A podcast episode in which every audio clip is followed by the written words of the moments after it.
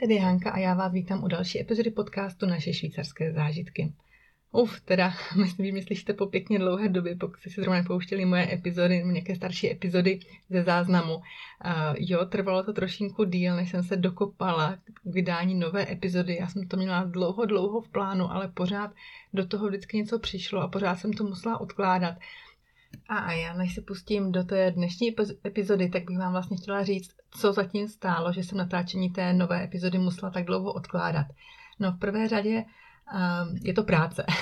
já musím říct, že za posledních pár týdnů eh, jsem získala několik nových klientů, na, kteří od mě chtěli vypracovat itineráře na míru pro jejich dovolenou ve Švýcarsku. Já se za to vůbec nestěžuji, já jsem za to strašně, strašně moc vděčná, protože to je to, k čemu ten můj blog nebo celá ta moje eh, blogovací eskapáda vlastně směřuje, abych mohla na základě těch znalostí, co mám, pomáhat ostatním lidem. Ale ono vytvoření toho itineráře prostě zabírá strašně dlouhou dobu. Eh, samozřejmě to dáno tím, na jak dlouhou dobu moji klienti chtějí do Švýcarska jet, a taky to, že já ty itineráře nesekám, jak baťa cvičky, prostě nedělám copy-paste, nekopíruju je, ale snažím se opravdu vyslyšet všechny potřeby svých klientů a opravdu jim doporučit, kam by se měli vydat, takže se mi zabíralo strašnou spoustu času. Potom taky druhá věc, a přišly do toho vlastně takové ty krátké prázdniny, co tady byly, byl Aufat, jak z mého Instagramu víte, tak jsme byli v Itálii, byli jsme v Sanremu a v Monaku, a to taky chystám napsat nějaký článek určitě, bylo to moc krásné, to jako fakt musím doporučit tohle místo. A potom do toho samozřejmě běžela fotbalová sezona našich kluků a konečně se rozběhla běžecká závodní sezóna, to se zase účastní, zúčastňuju já závodu s naší malou, takže to naprosto užívám, že zase můžeme běhat, zase si můžu užívat atmosféru velkých závodů, jak třeba bylo Bern GP nebo Frauenlauf, nebo třeba nedávno menší závod Štetlilauf Wangen an a ještě nás spousta závodů čeká tento rok, tak na to se strašně moc těším. Potom eh, ještě jedna věc nám zabírala trošinku času, zhruba dejme tomu od no, půl, půlky května, ale k té se možná dostanu možná, když to teda dobře dopadne, což teda držte palce, aby to dobře dopadlo.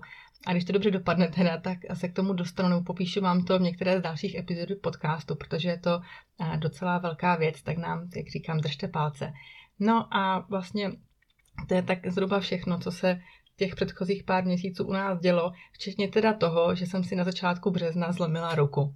A tomu bych se chtěla v dnešní epizodě věnovat. Mělo by to být takové, dejme tomu, navázání na epizodu, tuším číslo 36, kdy jsem si povídala s Janou Jarlinkovou na téma zdravotní pojištění ve Švýcarsku. Takže vlastně touto epizodou bych vám chtěla prakticky ukázat, jak to vlastně je, když se vám něco stane a kolik musíte platit nebo kolik zhruba se stojí, protože ten impuls pro tu epizodu mi dala vlastně moje mamka, která, když se mi to stalo, tak mi tedy napsala zprávu, no doufám, že máš aspoň dobrou pojistku tak jsem se musela strašně moc smát, protože asi víte, jak to v Česku funguje, když máte třeba uzavřenou nějakou úrazovou pojistku, když se něco stane, zlomíte si ruku nebo tak, tak pojišťovna vám potom vyplatí nějaké peníze. A já si vzpomínám, jak bylo to před pár lety, kdy můj brácha byl ještě docela malý a tuším si zlomil ruku, tak dostali od pojišťovny peníze a potom jeli na dovolenou. Tak mamka to, mamka to jako nemyslela vůbec zle, myslela, že aspoň jako z toho neštěstí, co máme, budem uh, vyhrabem něco dobrého, ale Eh, tímto bych vlastně chtěla říct, že tady to funguje úplně, úplně jinak. Tak jenom dokreslení té představy, že místo toho, aby my jsme dostali nějaké peníze a za to moje zranění jsme si něco užili, tak hod platíme jako mourovatí. A tady tuhle tu anabázi bych vám chtěla dneska popsat. Jenom bych teda na úvod chtěla říct, že to není naše první zkušenost se švýcarským zdravotnictvím. Samozřejmě tím, jak jsme tady už skoro 8 let, tak už jsme tady něco prožili, eh, včetně toho, že vlastně máme tři děti, naše nejmladší se tady narodila, takže máme za sebou i pobyt v porodnici, preventivní prohlídky dětí, nějaké to ambulantní ošetření, jako bylo například šití roztrženého obočí. A sama mám za sebou ještě návštěvu nemocnice, o té jsem vám taky povídala, když jsem měla covid. Takže už nějaké ty zkušenosti máme, ale vlastně ještě jsme se nikdy Respektive já jsem se nesetkala s tím, že jsem musela řešit něco, že jsem si třeba fakt něco udělala, nějaký úraz. Manžel už něco takového řešil, ale ten to měl hrazené vlastně z úrazového pojištění, co má v práci, ze SUVy, takže tam to bylo trošinku jinak, ale tím, že já jsem žena v domácnosti, tak u mě eh, se to řeší tak, že vlastně musím všechno si platit. A to, kolik to stálo, nebo do jaké výše jsem platila, bych vám chtěla trošinku přiblížit. Jak už jsem říkala, máme za sebou epizodu 36 s Janou Jarolímkovou, klidně si ji poslechněte, abyste věděli vlastně, o čem tady trošku budu mluvit. jak jsem říkala, to zdravotní pojištění ve Švýcarsku je úplně jinak než v Česku. My máme to nastaveno tak, že máme, platíme franšízu, máme ji nastavenou na 2500 a to znamená, že do té výše ročně si člověk vše u doktora platí sám. A potom platí 10% z ceny, takzvaný Salzbehalt, ale jen do zaplacení 700 franků ročně. Potom už to všechno platí pojišťovna. A na této epizodě se vám trošku chtěla přiblížit, kolik se vlastně do těch dvou a půl tisíce vleze, nebo eh, kolik stojí ty jednotlivá ošetření, abyste měli vlastně představu, kam až to může narůst, když se vám třeba něco stane a jak se ta franšíza, nebo ať si můžete zhodnotit, jestli se vám ta franšíza v takové výši třeba vyplatí nebo ne. To už nechám samozřejmě na vás, já budu popisovat svoji zkušenost, ale ehm, to rozhodnutí, jaké zdravotní pojištění uzavřete, a v jaké výši si zvolíte franšízu, co si všechno dáte třeba do Zusatzversicherung, nechám samozřejmě na vás. Tak, ale pojďme už na tu moji story. Doufám, že vás to bude trošinku bavit, třeba i, uh, no, pobavíte se prostě nad, tím, jak matka se svojí dcerou vyrazila lyžovat. Bylo to v sobotu, 5. března, a ten důvod, proč jsem jako na moc chtěla jet lyžovat, byl takový ten, že už jsem si říkala, kurňa, lyžařská sezóna už se blíží ke konci. My jsme si ještě skoro vůbec neužili, respektive byli jsme na pár dní lyžovat v Sásfe, ale Potom jsme byli jednou, dvakrát si zaližovat, no prostě oproti Loňsku, kdy sice byl covid, ale bylo všechno otevřeno, tak jsme, myslím, tento rok si zaližovali jako docela málo v porovnání teda s tím Loňskem. A chtěla jsem, říkala jsem si, že těch uh, hokejových turnajů a všude kolem toho okolo mám už prostě tolik, mám toho plné zuby, že aspoň jako si chci toho půl dne, když mám tu možnost, aspoň urvat trošinku pro sebe, než zase pojedu na další zápas, další turnaj, zase budu sedět, mrznout. No, no prostě chtěla jsem něco, abych se trošinku odreagovala, vyčistila jsem si hlavu. A taky vím, že naše má taky říkala, už se ptala, kdy, kdy pojedu zase lyžovat, protože ona lyžuje ráda. A taky jsem si říkala, že ji musím vzít. Ona sice i ráda hraje hokej, ale zrovna ten den ona nic neměla, tak jsem prostě nechtěla, aby my jsme museli trpět tím, že ostatní prostě hrajou hokej a my z toho dne vlastně nic nemáme, jenom to, že někam musíme přijet a musíme někde tvrdnout a, a někdy nás třeba i vůbec nebaví, že jo. teda ne, mě to, mě to baví samozřejmě naše kluky sledovat, pokud sám si s ostatníma rodičema, ale vím, že kolikrát i pro tu naši malou, když sama nehraje, tak je to docela nuda. Tak jsem mi ten den chtěla trošku zpestřit a říkala jsem si, že ráno vyrazíme do Elsigen Alp, což je Perno Oberland, tam jsme vlastně ještě nikdo lyžovat nebyli, takže aspoň poznáme něco nového. Zaplatíme si lyžování tak na 4 hodinky a potom pofrčíme domů a na večer pojedeme s naším Dominikem na zápas.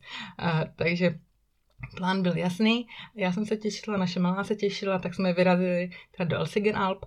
A já jsem teda říkala, že jsme tam nikdy nebyli, nebyli jsme tam lyžovat, byli jsme tam už na, na podzim, na, na výšlapu, ale na, na lyžování jsme tam ještě nikdy nebyli.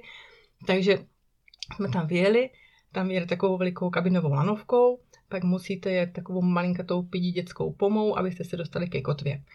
Takže my jsme si odložili baťůžek se svačinou na jedno místo, chytli jsme tu malou dětskou pomu, vyjeli jsme takový malinkatý kopeček, odkud jsme měli sjet eh, k vleku ke kotvě. Jenomže ten okamžik já jsem prostě stála nahoře, dívala jsem se tak nějak okolo a periferně jsem zaregistrovala, že naše malá už teda jako rozjela eh, k tomu vleku. Tak jsem se rozjela taky a z ničeho nic se mi skřížily lyže. Opravdu to byl jako mžik, okamžik, kdy jsem nevěděla, co se děje a najednou jsem letěla dopředu. No a v takovém půdu sebezáchovy jsem před sebe složila ruce, ve kterých jsem měla hůlky, no a spadla jsem na ty ruce.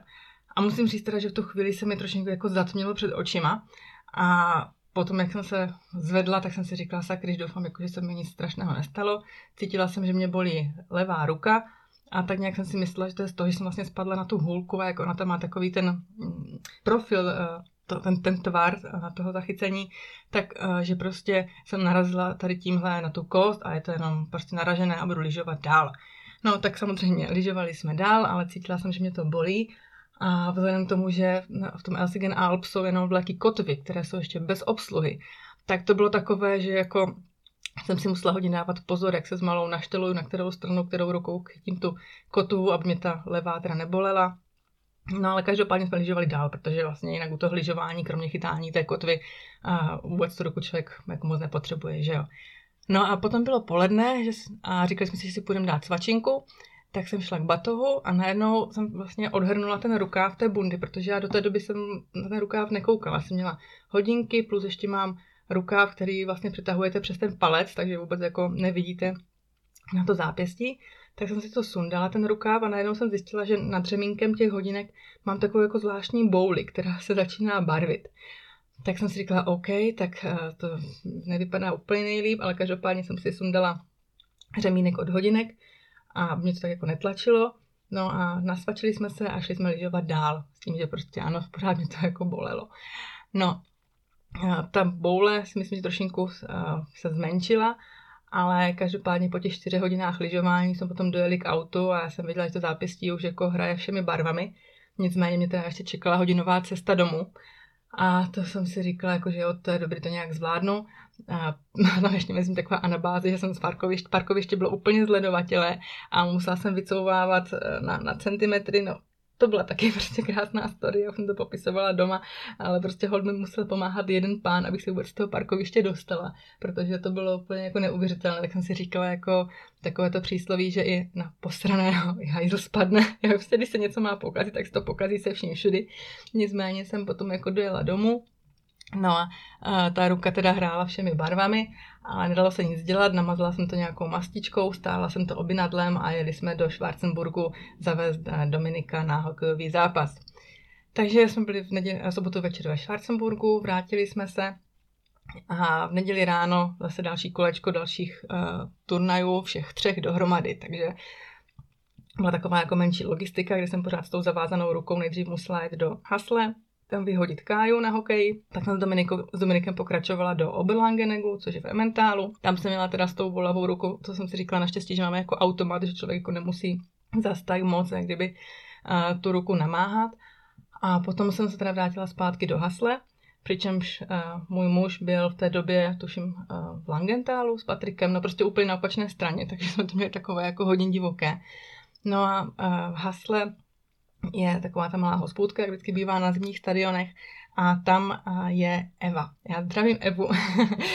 Eva, Evina postava se bude trošinku prolínat tímto dějem, protože Eva nejenom, že pomáhala teda ten den svému muži v té hospůdce na zimním stadionu, ale Eva taky pracuje v nemocnici v Burgdorfu.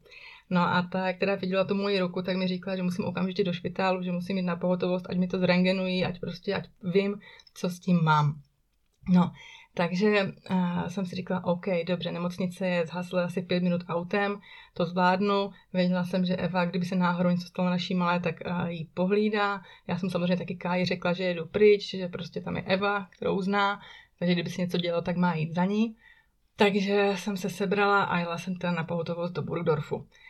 Tam uh, to šlo relativně jako rychle, to jsem byla i překvapená, byla neděle, poledne, zase tak tolik lidí přede mnou nebylo.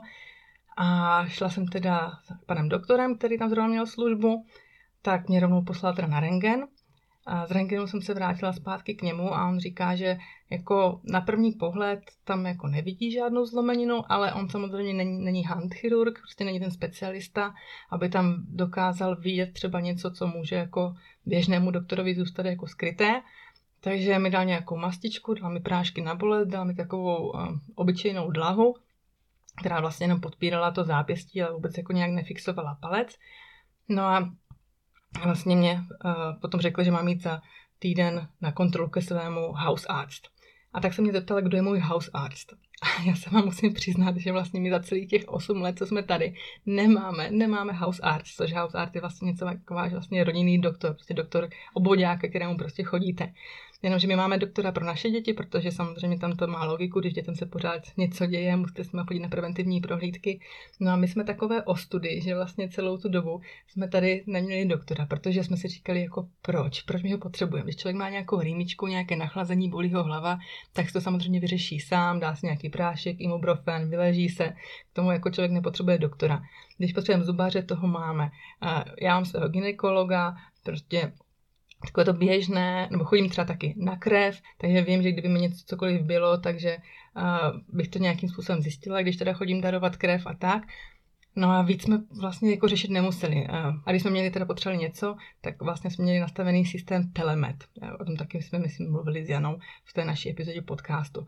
Takže když jsem panu doktorovi teda řekla, že nemám žádného house arts, tak se jenom tak jako na mě zděšeně podíval. Potom složil ruce za hlavu, opřel se v tom křesle a ten jako koukal do stropu a chvilku přemýšlel a potom mi řekl, no, máte štěstí, já jsem house arts a dělám zrovna tam u vás, takže já vás vezmu, tak za mnou přijďte prostě v pátek na kontrolu. Takže to, to bylo taky takové jako mírné štěstí v neštěstí, že prostě pan doktor je zrovna tady od nás, mám to k němu tady pět minut pěšky z domu, takže jsem věděla, že opravdu cokoliv budu potřebovat, tak můžu jít za ním. Takže jsem odcházela z ambulance a měla jsem na ruce takovou lehkou dlahu, měla jsem v kabelce prášky a jela jsem zpátky na stadion. Tam to, bylo trošku jako mírné pozdvižení, kde jsem vlastně, kde jsem byla, jak to, že jsem se tady a jak to, že mám teda tu dlahu. Teď ty rodiče se mě jako vyptávali a, a bylo to takové jako vtipné, ale ještě jednou teda díky, díky Evě, eh, že mi pohlídala naši malou a, a fakt jako Potom teda ještě přijel manžel, tak to bylo docela v pohodě. Jak jsem říkala, budu vám průběžně říkat, kolik co zhruba stálo, takže potom vlastně ten rechnung na té pohotovosti, ten, účet přišel na, bylo to dohromady asi 240 franků, což znamená, nebo bylo v tom zahrnuto necelých 190 franků jako ambulantní ošetření, 16, z toho, 16 franků z toho byly léky a 40 franků byla ortéza. Tak teda, no, abyste měli představu. A potom ještě 150 franků byl ten samotný rengen. Tak jenom to se nám tam začíná trošinku teda skládat, abyste věděli, kolik co stojí. No takže, jak jsem říkala, v pátek jsem potom měla jít k doktorovi na kontrolu. Na tu jsem šla, ale říkala jsem panu doktorovi, že mě to prostě ta ruka pořád bolí, že při určitých pohybech, když třeba kroutím zápěstím nebo tak, tak mě to pořád bolí. No a pan doktor byl takový jako opravdu opatrný a řekl, že mě radši eh, objedná na MRI, na magnetickou rezonanci a vlastně potom bych šla asi na vyšetření k tomu handchirurg, eh, vlastně ke specialistovi. No ale ten termín z toho MRI byl až 22.3., takže teďka bylo, byl pátek 11. a měla si mít až 23. A to mi ještě řekl, buďte ráda, že jdete jenom tady do Burgdorfu, protože v Bernu byste na to musela čekat měsíc. Tak jsem si říkala, kurně, i takhle to jako 11 dní, to myslím, jako pokud s tím něco je, asi jako stihne srůst do té doby samo, ne? Tak, tak jsem byla taková jako z toho trošku rozpačitá, no pořád jsem nosila tu dlavu a jako vůbec jsem nevěděla, jestli tím teda něco mám, nemám, dávat si pozor, nedávat si pozor. A No prostě bylo takové jako zvláštní mezidobí. No nicméně potom nastalo teda toho úterý 23. 22. a já jsem šla na tu rezonanci a to bylo taky vtipné. Samozřejmě já jako mám ráda seriály z lékařského prostředí. Doktora House jsem sledovala od začátku, tak jsem jako zhruba věděla, o čem to bude, že už jsem se těšila, jak tam vědu do toho velkého tunelu a té rezonanci budu tam prostě ležet a, a tak. no ale každopádně, jak jsem si teda jako myslela, že jako položím na záda, tak jako to vůbec ne, že já jsem v tom ještě tom uh, předtím dostala teda takový zvláštní úbor, takový ten papírovo-igelitový říct, tričko a kalhoty, které mi byly asi o dvě čísla větší, takže jsem to vypadala jako náramně komicky. Šla jsem teda do toho sálu, no a řekli mi, ať slehnu na břicho. A cože? No, lehněte si na břicho a natáhněte tu levou ruku dopředu. Takže jsem tam jako lehla si na břicho, natáhla jsem ruku, tu mi tam dali do nějakého takového, no, jak to řeknu, plastového svěráku, nebo prostě jak to říct, jo, a, a hlavu mi podložili polštářkem, pak mi ještě nohy podložili polštářkem, ptali se, jestli jako, je mi takhle jako pohodlně, což jako co jim máte říct, že tam jako na břiše, vystrčenou ruku, mám vykloubené rameno, a jako nebylo to úplně pohodlnější, no nicméně se to dalo, dalo přežít. Pak mi nasadili na hlavu sluchátka a pustili mi do nich rádio. No a pak mi teda jako začali zasouvat do toho tunelu. No a to rádio jsem zjistila, že mám teda proto, protože během toho procesu té rezonance vlastně jsou různé zvuky, ty různé ty skeny, nebo já, já nejsem odborník, jak bych vám to jako přesně popsala, no ale každopádně, aby to přehlušilo zvuky z toho přístroje. No a já během té doby jsem se teda jako snažila během počtu no, podle počtu písniček asi jako si říkat, jaký je čas, nebo jak dlouho už jsem tam strávila a kolik asi zbývá do konce, protože říkali, že to bude trvat asi zhruba půl hodiny. No a takže po té půl hodině mě zase jako teda vysunuli, já jsem byla úplně jako celá stuhlá, zpátky jsem nahodila rameno a převlékla jsem se do normálních věcí a šla jsem domů s tím, že mi bylo vlastně řečeno, že výsledky pošlou tomu mému house arts, ať si potom za dva dny zavolám, jak to dopadlo. No, takže jsem teda volala ve čtvrtek doktorovi, no a ten mi řekl, že opravdu se tam jako něco objevilo a že mě pošle k handchirurgovi. Přičemž to je pan doktor Huráček. Já to jméno říkám, možná ho někdo znáte, možná neznáte, možná s ním máte zkušenost, jenom jsem chtěla říct, že to bylo takové jako vtipné, protože už tehdy, jak při té kontrole vlastně pan doktor ptal, nebo říkal dvě jména, hmm, Jencer nebo Huráček, No, vy jste říkala, že jste odkud? Vy jste z Česka, no, tak to vás objednám k Huráčkovi, ten je taky z Česka. Tak jsem si říkala, OK, dobrý, budu moc mluvit česky s doktorem, to se jako někdy hodí. No, Nicméně eh, potom jsem teda zjistila, že pan doktor sice pochází z Česka, ale česky už moc nemluví, ale k tomu se ještě dostanu. No každopádně, když jsme ještě u těch cen, za tu rezonanci potom přišel účet na 362 franků. Ale eh, ten přišel z toho špitálu až po jakby vyčerpání té franšízy. Vlastně s ním přišly i další účty, které se museli zaplatit, takže z tohoto z těch 362 franků jsme platili jen těch 10%. Tam už jsme se vlastně dostali do toho sales. Takže 362 franků za rezonanci. To bylo uh, úterý, ve čtvrtek byly výsledky, no a v pondělí uh, jsem teda byla objednaná k doktorovi, panu doktorovi Huráčkovi, s tím, že teda ale ještě ráno mám jít na CT. Takže další vyšetření, tentokrát to CT už bylo teda jenom, jako, jenom té ruky, takže jsem normálně seděla na, na, na židličce, vedle sebe jsem měla položenou ruku, která prostě, kolem které projížděl ten skener, ten přístroj a dělal ty záběry. No a odpoledne o půl třetí jsem teda měla schůzku u toho pana doktora. No, jak jsem říkala, původem pochází z Česka, ale hnedka při tom setkání mi řekl, že z Česka odešel jako malý, že už, že už česky moc nemluví, takže bude teda mluvit německy, jestli jsem s tím v pohodě. Tak jsem říkala, jako OK, jsem s tím v pohodě, nemám s tím problém. No a tak mi teda jako začal říkat, že teda a no, začal mi ukazovat všechny ty obrázky, z toho rentgenu, i z toho MRI, i z toho CT a našel tam nějaký, říkej, haareris, prostě lehkou, tenkou zlomeninou na nějaké kůstce, jejíž jméno vám neřeknu, protože jsem to zapomněla, protože mi to říkal německy a já prostě nejsem chirurg, abych věděla, jak se která kůstka v zápěstí jmenuje. Je jich tam hodně, nicméně říkal, že je to jako velmi důležitá kůstka, která je pod palcem a která strašně špatně srůstá, že je to vlastně kůstka v těle, která se nejdíl hojí. A říkal mi, že kdyby to bylo před 20 lety, tak prostě dostanu sádru od ramene po konečky prstů na tři měsíce a mám se vším útrum. Tak to mě teda jako přiznám se úplně orosilo čelo, že prostě jako představa, že mám tři měsíce sádru a, a nemůžu nic dělat, tak teda fakt to mě hodně vyděsilo. Naštěstí teda jako pokračoval s tím, že teďka už ta doba jiná, že teďka půjdu na operaci, že mi tam dají šroub, který mi v té ruce zůstane a potom to budu léčit de facto jenom dva měsíce. No ale i tak prostě, že teda ta operace bude nutná. Tak to se mi opět orosilo čelo a orosilo se mi po třetí, když mi řekl, že ta operace bude teďka ve čtvrtek. tak to jsem si říkala, ježiši, když jsem na rezonanci jsem čekala 11 dní, najednou bum, šup prásky, pondělí jsem na kontrole a ve čtvrtek na operaci. To jako úplně, mě to úplně šokovalo, jsem se z toho nemohla spamatovat, ale říkala jsem si jako radši čím dřív, tím líp, no. Takže to byla anabáze u doktora. Ještě mě napadlo, zapomněla jsem vám říct, kolik stálo to CT, a to bylo taky 255 franků. A opět to přišlo až vlastně později ten účet, takže už potom jsme taky platili z toho jen těch 10%. Jo, takže nám jste věděli, CT stojí zhruba 250 franků. Byla to jenom ruka, nevím, jestli ten základ, když je třeba CT ničeho jiného stojí víc, samozřejmě se to může asi lišit špitál od špitálu, ale jenom pro vaši představu.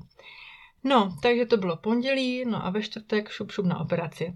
Tady opět, opět zdravím Evu, jak jsem vám říkala, Eva pracuje v Burdorfu ve špitálu, takže eh, spunktovala své kolegy, kteří o mě věděli, když jsem tam přišla, tak to bylo neuvěřitelné, že prostě díky ní, neříkám, že jsem měla lepší přístup, ale cítila jsem se prostě strašně, strašně moc opečovávaná, protože prostě eh, ti, ať už to byl anesteziolog, nebo jeho asistent, nebo potom další a vlastně sestřička, nebo ta, co je operací, tak vždycky za mnou přišli, představili se, respektive představit se je tady úplně běžné, že ve Švýcarsku, že ten, kdo s vámi je v kontaktu, tak se představí, ale vždycky to bylo, je, a vy jste ta od Evy, no, tak vítejte a ničeho se nebojte. Takže byli fakt všichni, všichni strašně milí. Takže já jsem, když jsem těch 8 hodin uh, přišla vlastně do té nemocnice, tak potom během pár minut ze mě úplně všechno spadlo, všechen ten stres a všichni samozřejmě říkali, co bude následovat, co teďka se mnou budou dělat. Takže první bylo to, že jsem teda asi hodinku čekala, než se jim budou moc uh, ujmout anesteziologové.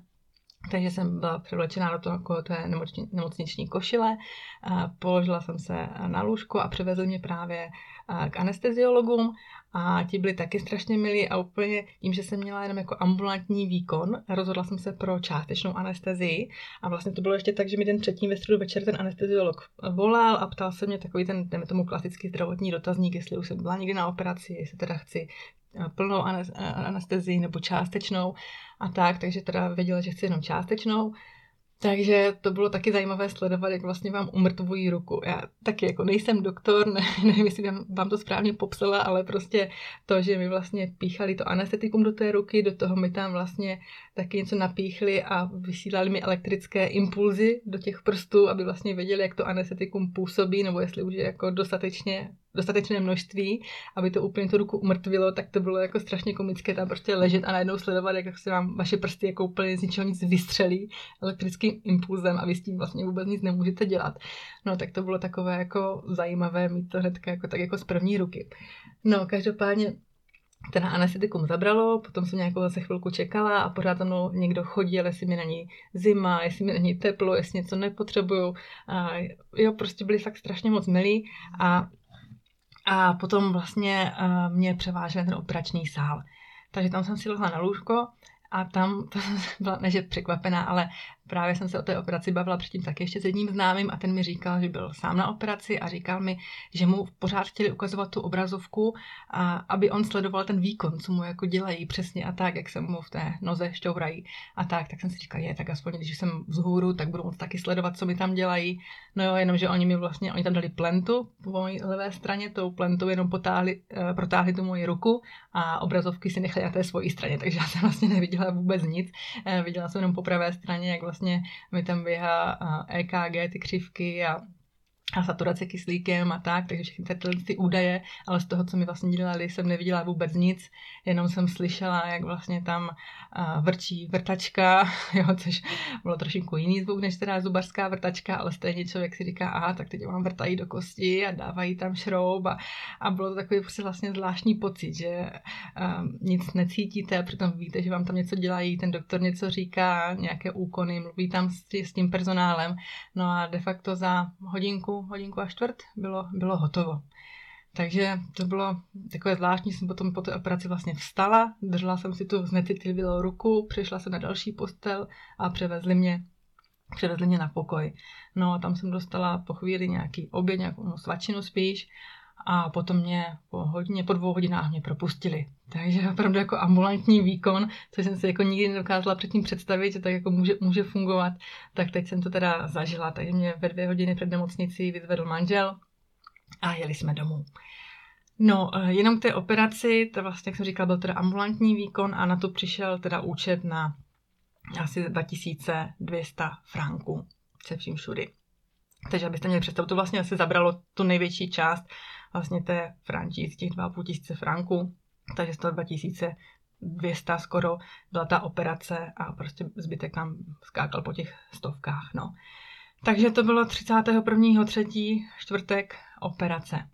No a další den jsem měla hnedka teda kontrolu u toho pan doktora Huráčka a ten teda mi dal dlahu a řekl, že vlastně za dva měsíce půjdu znova na rengen a na kontrolu a, a nesmím dělat s tou rukou zatím vůbec nic tak jsem se ho teda jako ptala, jak vlastně se mám sprchovat, nebo jako co s tím mám dělat. Tak říkal, no tak než vám vytáhnou stehy, tak se musíte sprchovat tak, že si prostě přetáhnete igelitový pitlík, zafixujete gumičkou a tak budete, tak se budete sprchovat. Tak jsem říkala, aha, no pěkně děkuju. A co třeba běhání, kdy můžu běhat?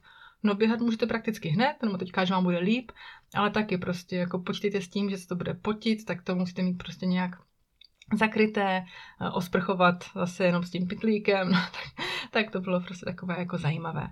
No, takže jsem měla potom vlastně uh, za týden kontrolu u toho mého house arts, kdy mi dělala převaz, kdy mi zkontrolovali tu jizvu, no a další týden potom jsem měla vytahování stehu, což bylo vlastně těsně předtím, než jsme měli jet do Česka, tak jsem byla i ráda, že mi řekli, že to je jako v pořádku, že už takhle jako teoreticky jako můžu i řídit, do té doby jsem nemohla a vlastně i po té operaci celých těch 14 dní jsem byla strašně ráda, že vlastně už skončila hokejová sezóna, že byla akorát pauza, že taky krásně vyšlo další taková jako v úzovkách štěstí, neštěstí, kdy jsem nemusela řídit, nemusela jsem nic a bylo to opravdu jako strašně zvláštní po té operaci, že člověk si uvědomí, na co všechno tu, i tu levou ruku potřebuje. Jo? I to, že si musíte zapnout zip, a přece i tu látku si musíte podržet, že jo? nebo když něco otvíráte, tak přece jenom otvíráte pravou rukou, ale musíte přidržet levou. Nebo krájíte chleba, taky si ho přidržujete levou rukou. A člověk zjistí, kolik těch věcí, nebo jak je vlastně ta levá ruka, tak je strašně moc jako důležitá. Tak jsem byla jako z toho ne překvapená, ale byla jsem ráda, že vlastně mám doma děti, prostě se vším pomůžou, manžel taky a mohla jsem si vlastně i trošinku jakože odpočinout. Vždycky jsem řekla, pojďte se, mě bolí ruka, já to udělat nemůžu. ale tak eh, to bylo takové jako hezké, že se mi všichni jako doma snažili pomáhat, ptali se mě, jestli mě to bolí a, a Patrik ten chtěl pořád vidět, jak vypadá ta jízva a to a vyptával se na podrobnosti té operace, takže to bylo takový jako zajímavých 14 dní, no. Takže Uh, takže tak, no. no, v podstatě už se dostáváme na konec toho vyprávění, kdy uběhlo rychle uh, dva, uběhly rychle dva měsíce a já jsem šla potom na konci května na další kontrolu teda k panu doktorovi a ten předtím jsem šla jako znova na rengen a podle toho rengenu mi řekl, že opravdu ta kost srostla, ukázoval mi tam, jako kde mám ten šroub, což je taky jako hezké vidět, že v ruce prostě něco máte takhle jako to a co jako jen tak nezmizí a říkal, že v podstatě už jako nemusím ani na žádnou fyzioterapii, že tu pohyblivost toho zápěstí mám jako velmi dobrou, že jenom kdyby se prostě cokoliv stalo, tak, tak za ním mám přijít, že bych si měla ještě třeba měsíc dávat pozor, abych se nikde třeba jako nepodpírala, třeba když se cvičím nebo něco takového, tak samozřejmě žádné kliky nebo tak něco, jo, že opravdu ještě nemám nic těžkého tahat v té ruce, takže žádné nákupy a tak, ale že to jako vypadá velice dobře, že jsem jako mladá, že mi to jako hezky srostlo, takže takže mě propouští své péče. No, takže jsem mu poděkovala, rozloučila se a tak jsem to považovala za uzavřené. No a teďka vlastně ještě čekám za poslední, na poslední účty, za tu poslední prohlídku.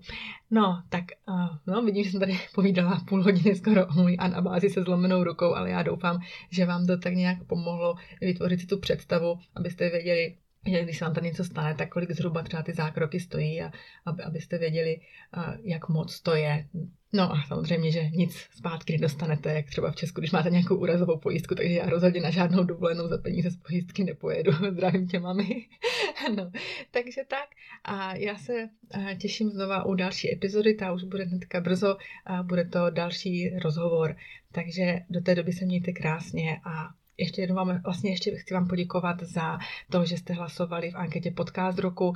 I když jsem se neumístila na nějakých pozicích nebo tak, tak jsem moc ráda za tu podporu, kterou jste mi posílali a za ty vaše zprávy, kdy jste mi říkali, že hlasujete, že jste právě odhlasovali a tak, tak to bylo strašně moc milé vědět a cítit tu vaši podporu a energii, že na mě myslíte. Tak jo, děkuji vám moc a mějte se krásně. Ahoj.